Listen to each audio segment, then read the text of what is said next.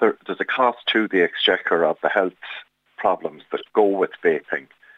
Uh, the UK have, have jumped the gun a little bit, I suppose, but um, it was a brave move. The, I suppose any of these things, there's there's health problems with them, but we have to look at people's free choice as well, and we have free choice to buy cigarettes when we're over 18, we have free choice to buy alcohol when we're over 18.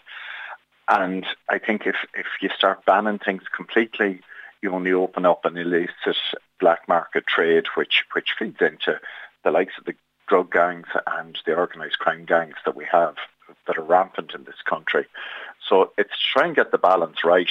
Um, it would be the main thing.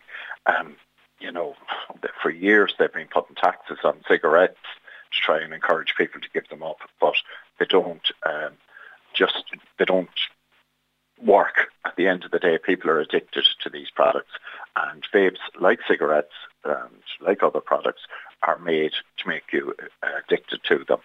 And I'm glad we brought in in this country in November that they're not available to under 18s. I think that was a good first step. We have to see how that goes and then look at possibly going the, the rest of the way. I haven't heard a huge lot amount about it. It hasn't come up at health forum meetings and things like that as a, a big issue.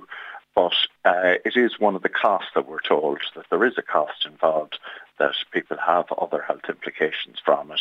And uh, it, it's very unregulated. I think that is the big fear with it data has shown in the UK that uh, the amount of children that have been smoking disposable vapes uh, has tripled. You'd have to imagine the figures are something similar in Ireland. Does it surprise you really that there hasn't been much discussion about it at health forum meetings, etc., uh, if it's not as much of a hot topic as it should be, perhaps?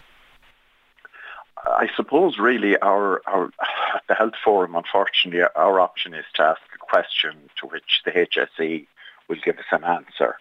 Um, so it's it's not to um, not to have them as, as something that a debate can go back and forward, and each member can uh, you know give their own uh, input on. Uh, so think anything to get rid of it, and the numbers definitely are up. I see it myself.